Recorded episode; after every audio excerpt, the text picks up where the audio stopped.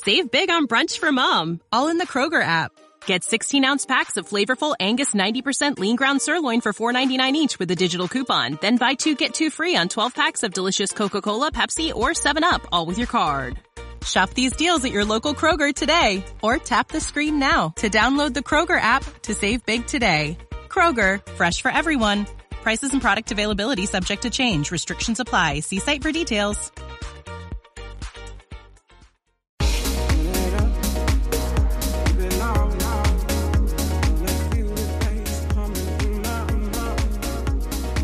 Welcome to the Living to one hundred Club podcast. Here's our host, Doctor Joseph Casciani.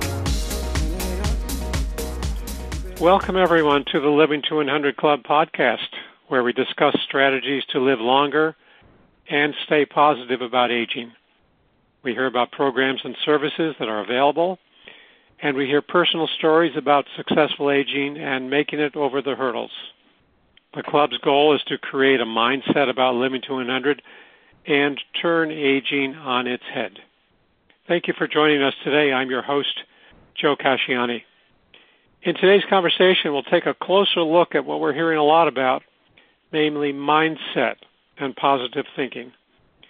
Our guest is Doctor Sharon Grossman, who will be discussing ways we hold ourselves back or limit our opportunities because of our self-talk. Self-talk can be our worst enemy. Sharon is the author of the international bestseller, The seven E Solution to Burnout, Transforming High Achievers from Exhausted to Extraordinary. Let's hear more about how we can get our mind to work for us instead of against us. Sharon, welcome to our show. Thank you so much for having me. I'm excited to be here. Great, yeah. Glad to have this conversation with you. Let's start with the question that I always begin with with our guests. Tell us about the journey that brought you to where you are today. Well, I have a background in psychology. I've been working as a therapist for the last twenty years or so. And during that whole course of time, I learned a lot. I learned a lot from my clients. I learned a lot about what is helpful, what works, what doesn't work. And um, I've really been on this mission to help empower high achievers. Um, part of the model that I was disenchanted with in the therapy world is this kind of notion that you show up and you just keep on coming week after week. And sometimes it was really like from the therapist perspective of like, we want you to keep coming. And then sometimes it was from the client's perspective of, you know, I'm really afraid of what will happen if I don't keep coming, if I don't have the safety net, right? So sometimes there's anxiety about that. I was really more excited about the prospect of teaching my clients tools where they can help themselves and they're not reliant on me or the process. And so even in my therapy, I was engaging with my clients on some level more as a coach than as a therapist. And so even uh, even in all of those years of working, I really incorporated a lot of coaching. And so at some point I decided I really want to focus in on coaching more so than on therapy. And that's when I really started to think about what are the biggest struggles that my clientele struggles with and how can I support them best. And so I kind of reverse engineered the whole process where I decided that, you know, I wanted to work with a certain kind of person, somebody who is highly driven, highly motivated, but is struggling. Sometimes it's because they aren't, how should I say this? Like sometimes it's, you know, we become very distracted. So it takes us a lot longer to get things done than it otherwise would. So sometimes it's kind of a more, more like a mind attention and focus and like time management sort of an issue. And other times it's because of our belief system. And that is really like the crux of what I teach, because so much of the time we get in our own way with the beliefs that we have and the way that we think about things. And so what I noticed is that a lot of times people are experiencing negative things in their life, whether it's stress, anxiety, overwhelm, burnout, whatever the case may be, and they're attributing the cause to external factors. Like it's my job, or it's my boss, or it's my kids, or, you know, there's something outside of me, and that's the reason I feel the way that I do. And I find that this is very disempowering, because then you're reliant on something outside of you to change in order for you to feel good. And really, that's not even true in the world, right? And so part of what I see as my mission is to educate people on what is actually contributing to their current state and what they can do to alter that so that they have the kinds of results that they like to see in the world. Um, and so that's become really like the crux of my current work, is helping people who are stuck in one way, shape, or form, and helping them to kind of get unstuck by learning how to manage their mind. Sure. Well, you've touched on a lot of subjects. I hope we can get into more of these. Interesting evolution, though, from psychotherapist to really coaching and helping people get out of their own way and removing their blocks, whatever's uh, holding them back. Yeah. Let me ask you about therapy versus coaching. How do you distinguish between the two? Well, I would say this. The way that I've kind of heard it described is that with therapy, you're helping people who are struggling get back to their baseline.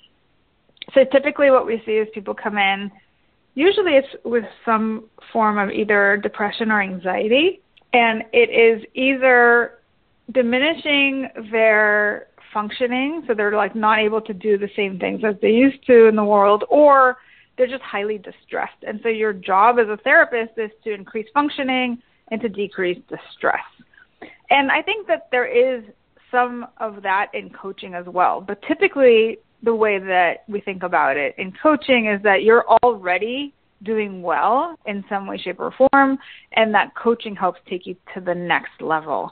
So often you hear about people getting coaching when they are doing really well, and then they want to do even better. So there's kind of like a scaling up, or like a growth, or like I want more kind of a mindset, as opposed to I'm not doing so great.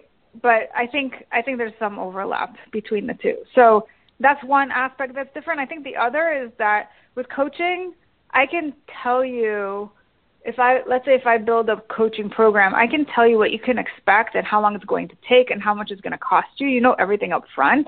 Whereas, whereas with therapy, it's often kind of like a, let's see, you know, you may have some improvement, but we don't know how long it's going to take. And you kind of just don't know how long you're in it for, what you can expect. Everybody's got different things. You know, like think about depression.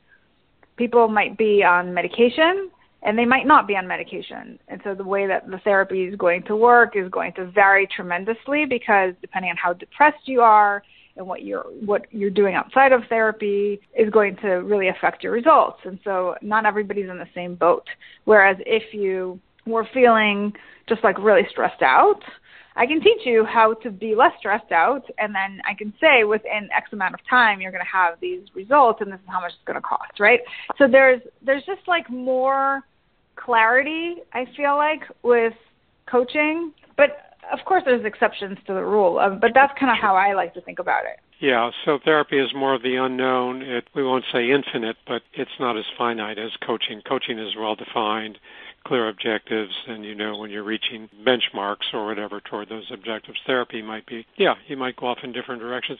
Yeah, that's an important distinction. I appreciate that. I hadn't heard it uh, quite differentiated that way. I've heard other explanations, but that's that's useful. So getting back to baseline with therapy, and coaching kind of just starting from where you are and moving forward. Yeah, like that. Yeah. Yeah. So tell me about mindset. We hear a lot about that term. I use it a lot in my work, and kind of creating a positive mindset. What do you, how do you define that? How do you describe what mindset means, and what is a mindset coach? Well, mindset is really everything, right? So a lot of times we're focusing on a product or something outside of ourselves that is going to help us achieve the kind of results that we want to see. And we've been marketed to in that way. You know, if you only buy this, then you'll feel happy, and then everything's going to be great, and you know, you'll lose the weight, or you'll have the most amazing relationships, or you're, you're going to look great, you know, whatever the case may be. But what I find is that it creates a reliance on something external, and it doesn't really necessarily deliver the results because it's not taking into account what's going on between your ears. And what I find is that, I mean, we'll take something simple like self-care. Self-care is something that everybody knows is important, that can help them, but we don't do it, right? And oftentimes people will say, oh, I just don't have the time, things like that. And so what I like to teach is what are the obstacles to self-care, which is really mindset. And when you can tackle those, we all know what we need to do. We know it's good for us to sleep and to exercise and to eat healthy and to drink water when we know the things that aren't good for us. We know that it's not healthy for us to drink alcohol or to smoke or do drugs or to sit on our butt all day and not, not move our bodies. We know all these things, but we don't do them. And so the answer isn't more information. The answer is how to tackle the mind to get to a place where you aren't getting in your own way. So as an example, sometimes people don't engage in self-care because they just don't think that they're worth it, right? So they're going to be able to do all the other things, like things that are going to get them praise or things that are going to get them attention from other people. And that's going to be focusing on people-pleasing, right? Because then it gives you a sense of importance or a sense of worth, like people are appreciating you. So then you focus on other people and things outside of yourself. And then, of course, you're not going to have time for yourself because that's not your focus. Um, and so part of the work that I do is I help people get to that place where they actually start to value themselves and they start to create boundaries and they're managing their time. And all this is a result of really starting with the mind, really starting with, like, what are the limiting beliefs? What are the things that you're telling yourself? What are the inner dialogues? And and all of that is going to be so incredibly important when it comes to making everyday decisions about what you do, why you do it, how you do it, how much you do it. You know, all of these things are, are just absolutely essential. And so to me, there is nothing more important than your mental health, and your your mindset is such a huge part of that. So the mindset, in a way, is kind of a, a filter, maybe, where we start with some early rules or principles or beliefs, and everything goes through that filter. I don't want to get distracted with the concept of filter, but these early beliefs kind of determine how we view everything, right? Oh, yeah, one hundred percent, right? So yeah. there's always there's always a reason why you think about things in this way, whereas somebody else is thinking about them in another way. And it's because of our early life experiences that have shaped how we think and what we believe and how we see the world, our perspective. And that's the filter that you're talking about. Right. So your example of not, not taking care of ourselves or neglecting that self-care maybe comes from an earlier belief that I'm really not that important. I really need to find other ways to show that I'm important. So it, we do that people-pleasing behavior and looking for that positive attention. Meanwhile, we're kind of skipping over the other more basic fixes, right, or basic solutions.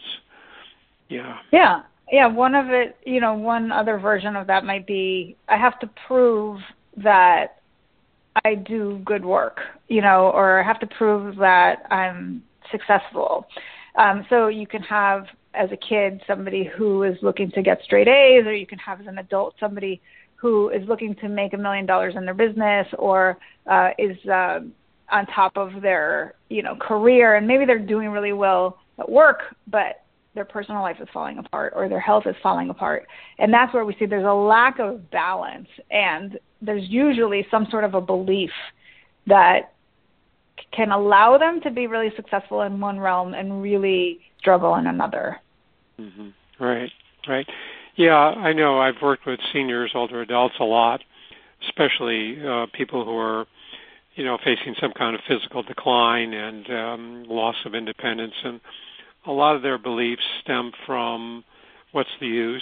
You know, why should I bother to try to get better in rehab? Why should I work so hard in physical therapy? So that that's a certain mindset also, right? I mean, it's Absolutely. colored, colored, colored by a lot of our negative thinking, but that's what's going to determine their own behavior going forward, right?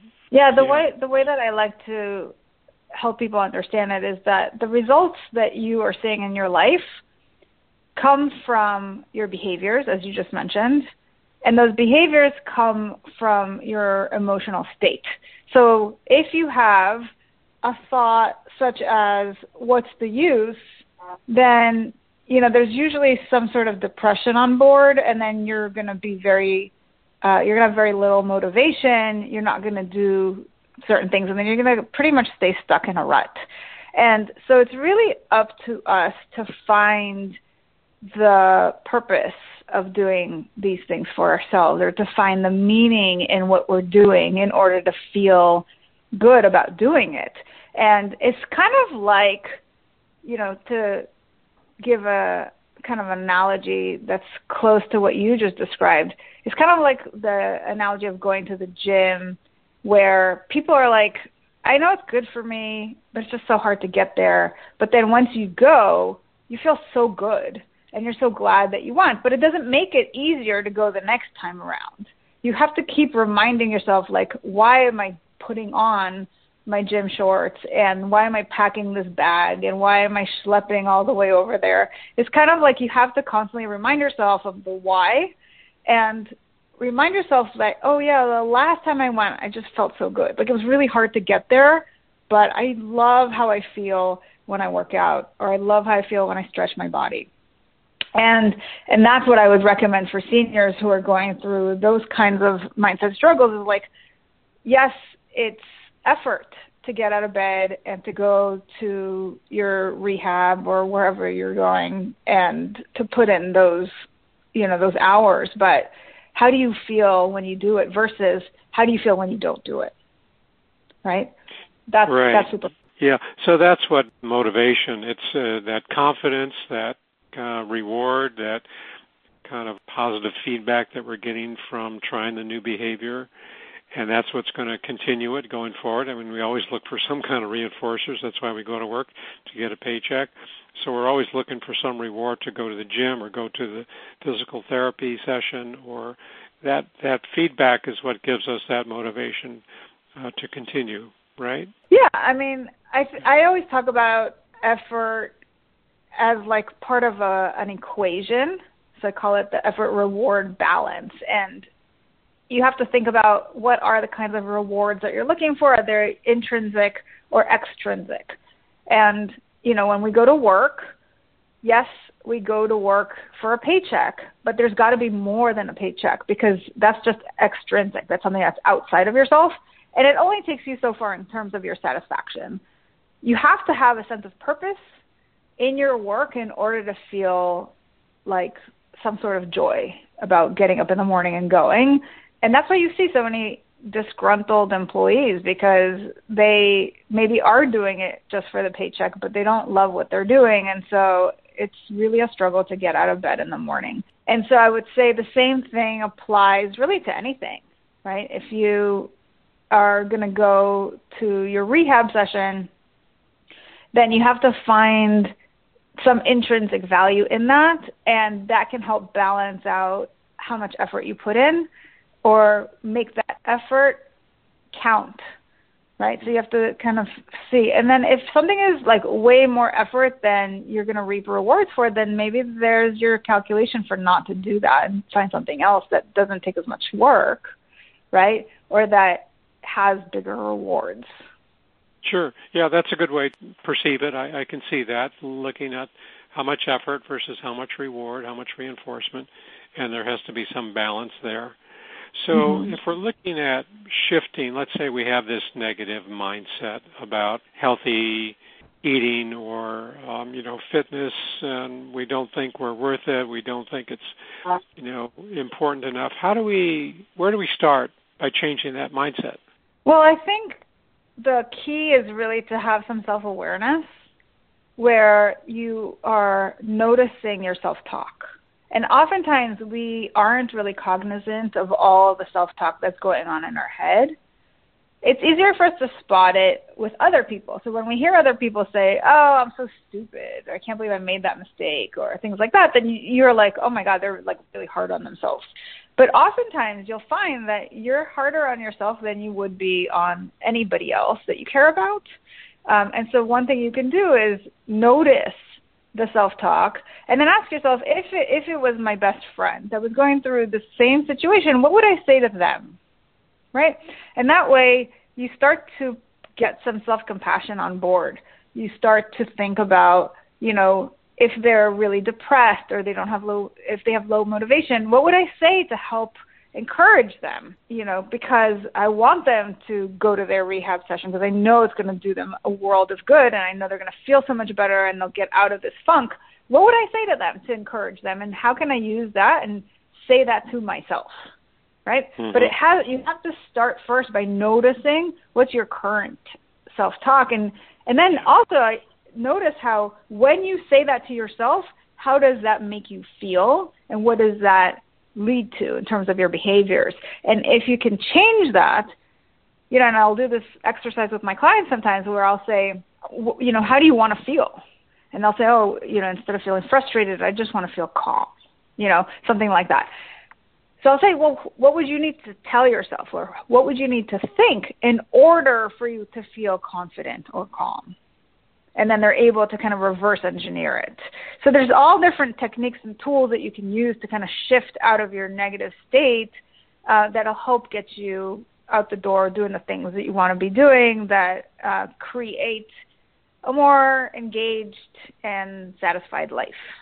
Yeah, that's great. That's great. Because one of the questions I wanted to ask you was, well, do emotions change our thinking, or does our thinking change our emotions? And I, I, it's so important what you're describing there, to notice our self-talk and then look at how we want to feel and then change our self-talk to create that new feeling. That's our new goal. So if I were to ask you, do emotions change our thinking or vice versa? It's definitely your thoughts that affect your feelings. So when you...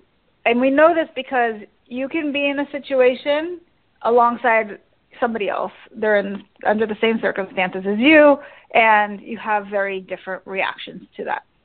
Yeah, have you ever had that situation happen where, you know, you and somebody else are experiencing the exact same thing, but you have very different reactions? Sure, I know what you mean, yeah.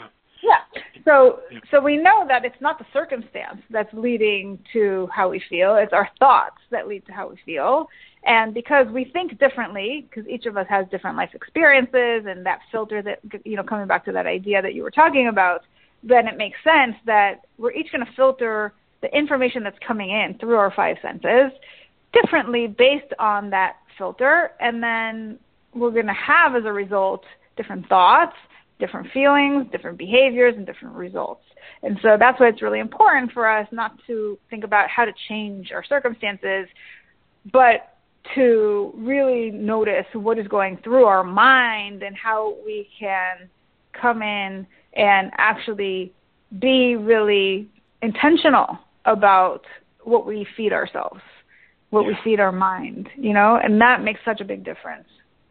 So our thoughts are really driving the feelings, our thoughts are driving the behaviors, our thoughts really can be the dominant or predominant mode here, a vehicle rather, of how we're being a part of the world. I, I always like to ask a patient who's depressed, how will you know when you're not depressed anymore? And they would say, well, you know, I get up tomorrow morning and open the drapes, and then I would know I'm not so depressed. So that would be my prescription. Well, tomorrow morning, let's have you get up and open the drapes. It's the behavior that changes the emotions. I mean, would you agree with that? Do you see that same same process?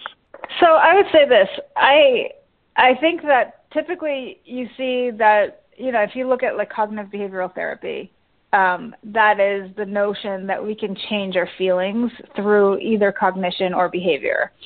However, what I find is oftentimes when we focus in on the behavior, you have a temporary result versus when you change the thought, you have a more long-standing result. So if somebody's really depressed and they wake up and they open up the curtains, they might feel a little bit better, but if they still are like having a lot of negative thoughts and they're beating themselves up, then that's not going to last. It's not enough to keep to like all of a sudden jolt them into a happy human being. If they tackle their their thinking, their beliefs, and all this kind of stuff, then it's going to be so much easier to wake up every morning feeling better and then opening up those drapes.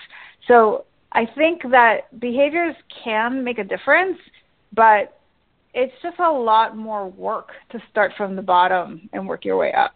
That's very helpful, a good explanation. So in terms of our environment, should we look at making changes in our environment that could influence our negative thinking or positive thinking? Yeah, I mean, one of the biggest things that I talk about is how when you create more organization in your life, it makes a big difference in how you feel. So one of the things that I just mentioned is that we take in information through our five senses. So when you come to, this is this is kind of like how I like to explain it.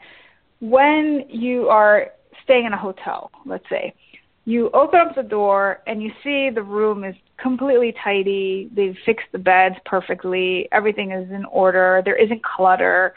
You kind of feel a sense of lightness. You feel like, oh, this is this is so great. You know, you walk in with a good energy. But then what happens is we come in and then we start tearing everything apart and we throw our stuff everywhere. And then the room becomes really messy. So then you leave the room and you go do whatever it is that you're there to do. You come back into the room, and if they've made up your room, you walk in and you're like, oh, this is so great. And if they don't make up your room, you walk in and you're just like, ugh, you know. And I feel like that's how you have to think about your life, because we don't live in hotel rooms where other people are going to clean up after our, our, ourselves. So we need to do it for, for us. And that means that when you wake up in the morning, you make your own bed. And that way, when you walk into your bedroom at any point in the day, it's going to be nice and tidy, and it's going to help you feel that sense of lightness, that sense of like, oh, things are right in the world. And it really only takes maybe thirty seconds to a minute to make your bed. It really doesn't take a lot of time. And these are the kinds of things that I like to encourage my clients to do. And as you were talking about behaviors, like do these little micro habits, create those, and do them every single day, because they make such a big difference. And they take, you know, coming back to that effort reward balance, um, you get so much reward for so little effort. And that's where I like to have people focus. Yeah. So being that so much aware of our environment to know what makes a difference, and without even having to think about it, we want to bypass it, but we go through that thought really quickly to come to our desired change or desired result. So let's make our beds up. We don't even have to think about it. We just know that's going to cause us to feel better. Exactly. And it's kind of like, I, you know, this is what I tell my clients is, you know, when you create a habit, then it becomes automated. You don't really have to think about it. And then it doesn't take up so much of your energy, your mental energy. It's kind of like when you wake up in the morning, you don't say, well, should I brush my teeth today? And if so, when? You know, you just kind of roll out of bed and you do it. You don't even think about it. And if you can do that for other things in your life, like making your bed and organizing your room or organizing the desk that you're working from or whatever the case may be, you know, emptying out your emails so that you don't have like twenty thousand emails in your inbox. Like all those things create overwhelm and stress, and then you always feel like you're drowning, and that's not a, a good place to be. So you want to like dedicate a little bit of time throughout your week to doing the little things that are going to make a big impact. Yeah, that's really good. That's very helpful. So I, I'm thinking of a lot of people that I address, or, you know, my listeners are maybe struggling with some physical impairment or limitation. Maybe they've had a stroke, or, you know, maybe they're in a wheelchair and um, there's some sensory, they're blind or hard of hearing. I like to talk about reinventing ourselves, kind of redefining ourselves. Okay, yesterday, last year, my first sixty years, I was healthy and independent, and now I'm struggling with this major physical impairment. And I, I like the notion of kind of reinventing, redefining ourselves, kind of writing a new script, writing um, a new chapter, but also kind of creating a new role for us in this chapter. Does that resonate at all with you and in your work? Absolutely. So I'll tell you a little story. When I first met my husband, he he was experiencing vision loss, and he got diagnosed with a degenerative condition. So it was gradually getting worse, and when I met him, he had about ten percent vision, and he was going through an identity crisis, as probably a lot of your listeners have been, um, where, you know, you want to hold on to your old abilities, and now it's beyond your control, like it's just gone, and you're like, what does that mean, and how are people going to think about me, and it creates like so much emotional upheaval. He went through a lot of that. He really, as he lost the rest of his vision, had to get mobility training, had to get all kinds of technological devices. Like he's got a screen reader that tells him what's on his on his computer or on his phone. And, you know, he's gotten a lot of these kind of things that are helpful to him now that he can function, right? But it was a, spe- a very tremendous loss. Um, to go from being sighted to not being sighted, and to having to rely on other people or on a cane or on technology to do everyday things. And so I can really appreciate this idea of having to reinvent ourselves. And I think one of the hardest things for him was the identity piece, which is total mindset, right? It's like he would leave the house, fold up his cane, walk to the bus, and then when he was far enough from his house, he would like un, unpack the the cane, get get to like a block away from the office, fold it up again. This is like early days when he was still kind of on the fence. And then come to work and like never have the cane out so nobody would know. But in the meantime, was completely like walking along, having to hold on to the walls to figure out how to get to the bathroom. And I'm sure it was very evident to other people who were sighted that there was something wrong with his vision, right? But he just wasn't ready to announce it to the world by having a cane. Yeah. So I think so much of the work is our psychology, right? Our how we see ourselves, the stories that we tell ourselves. And that's going to make such a big impact in terms of how we feel and what we do, how we present ourselves to the world. So I think the big thing for people who are going through physical change um, that is limiting their mobility or limiting their ability to do whatever it was that they were able to do previously, I think a lot of it is coming to terms with what is, and as you say, to reinvent yourself. So, yeah. For example, like my husband had to figure out what he was going to do for his career that doesn't rely on vision, right? Because he was still young. He was like basically early thirties when this was happening. So he had to figure out, like, I got the rest of my working career, and I have to find something that I can do. And it's been a, it's been this ongoing struggle of, like, finding something that not only I can do, but that I actually love doing. And so he's been kind of rolling from one thing to the next, and it's it's, it's not an easy thing, I have to say. But what's been really solid is his determination to figure it out. And that's what I would say to your listeners is even when it's hard, even when it doesn't come to you the first try, that you just stick with your notion of whatever that is. Like if you are determined to be able to do something, whether it's movement or to feel a certain way, that you find a way there, even if it takes ten failures.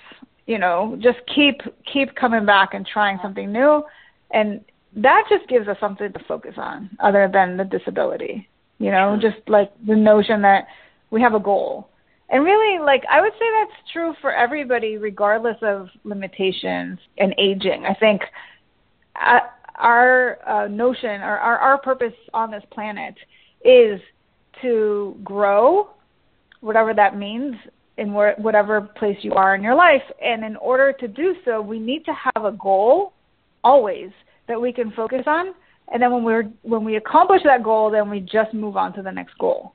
And that's really what life is. It's just one goal after the next. So wherever you are, find something that you can focus on, some sort of a goal, and and then use that to move forward and, and make strides.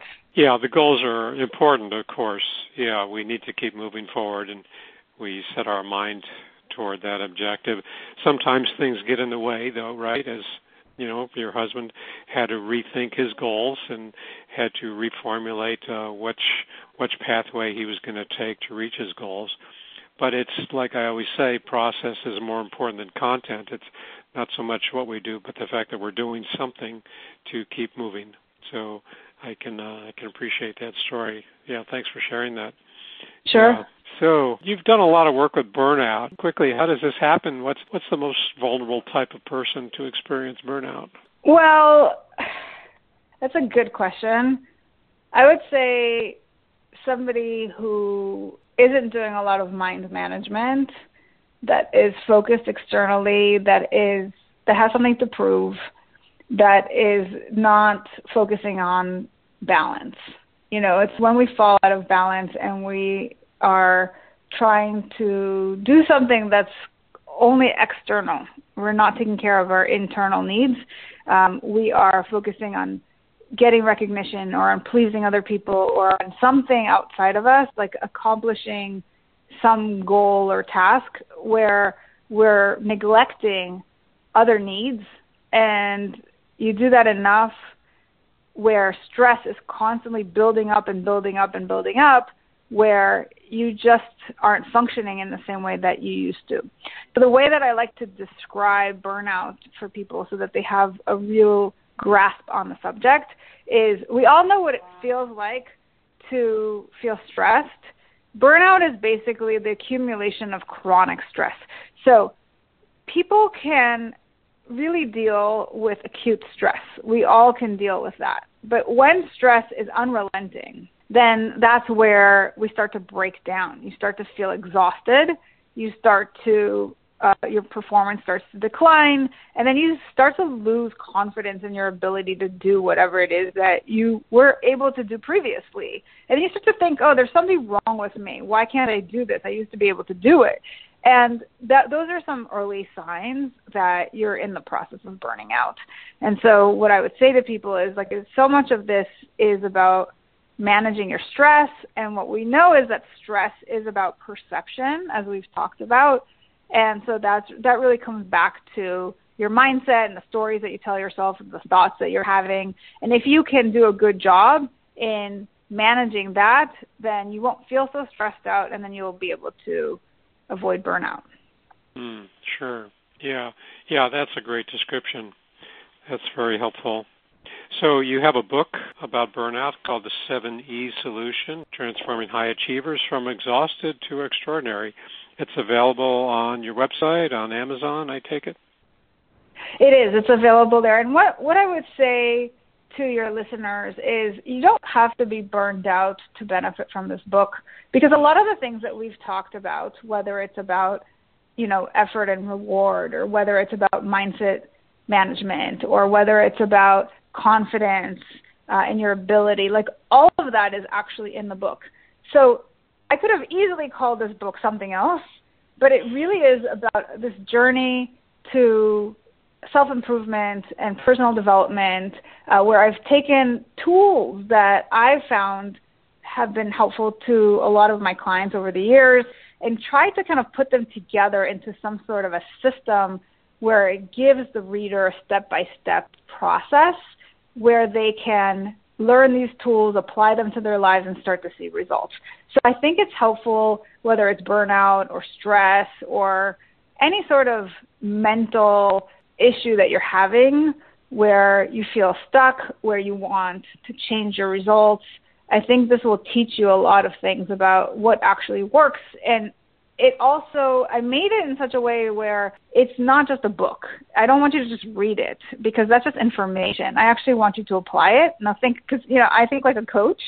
So it actually comes with a workbook. And what I really encourage people to do is, as they read each section, to stop and really reflect on how that applies to their life and how to start implementing some of those things before they move on to the next section. So it, there's a lot packed in there, and uh, I really encourage people to make this a project Yeah, so a valuable learning experience besides the, the content that we're reading to be able to apply all of that content. What does the seven E refer to? Yeah, so as I was doing some research on burnout, what I found is that a lot of the things that are kind of the antithesis to burnout actually start with the letter E.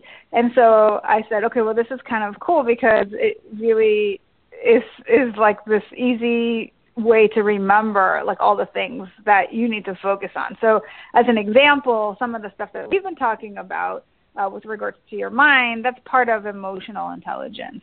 Um, one of the things that we know is that it's not something that is typically taught in schools, but, you know, there's been a lot written on the subject where they're saying now that it's more important than your I Q in terms of your success. And that's because it has so much to do with your ability to manage your own thoughts and therefore, like, manage your emotions. Um, so that's one E.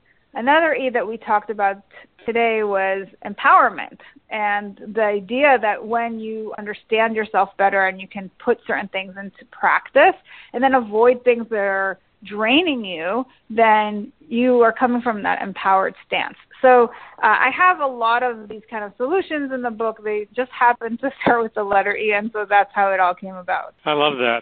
That's great. Sounds like a great book, too. I'd like to pick that up myself. Yeah. Well, Sharon, it looks like we're out of time for today. This has been a great conversation. Before we wrap up, though, let me just remind our listeners about a few items. Be sure to uh, go to our website and subscribe to our email list to receive uh, my newsletter and weekly announcement. You can also pick up a copy of my book on Amazon, Living Longer is the New Normal. As I've said, I think that whatever age you're at, inspiration and a positive mindset can be put to good use. That's my message in the book, and sounds like that's the message of our guest today, too, talking about the importance of our self-talk and keeping positive, keeping that in a positive frame of mind. Sharon, thanks so much. For those who might want to contact you, how can they do that? So the best thing to do is go to my website, which is D R sharon grossman dot com.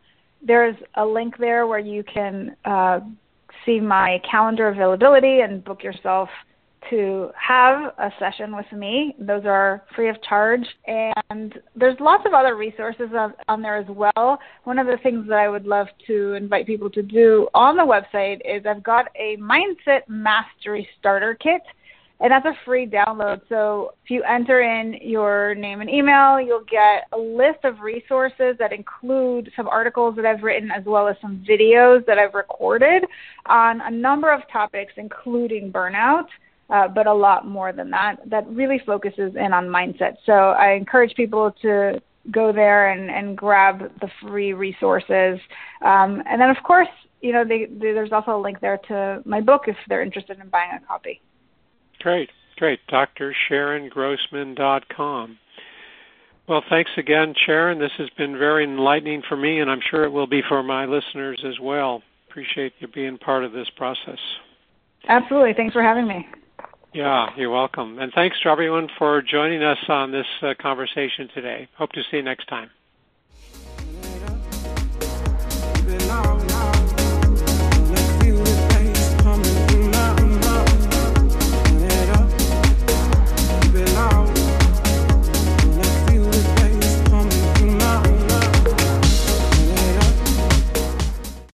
Save big on brunch for mom, all in the Kroger app.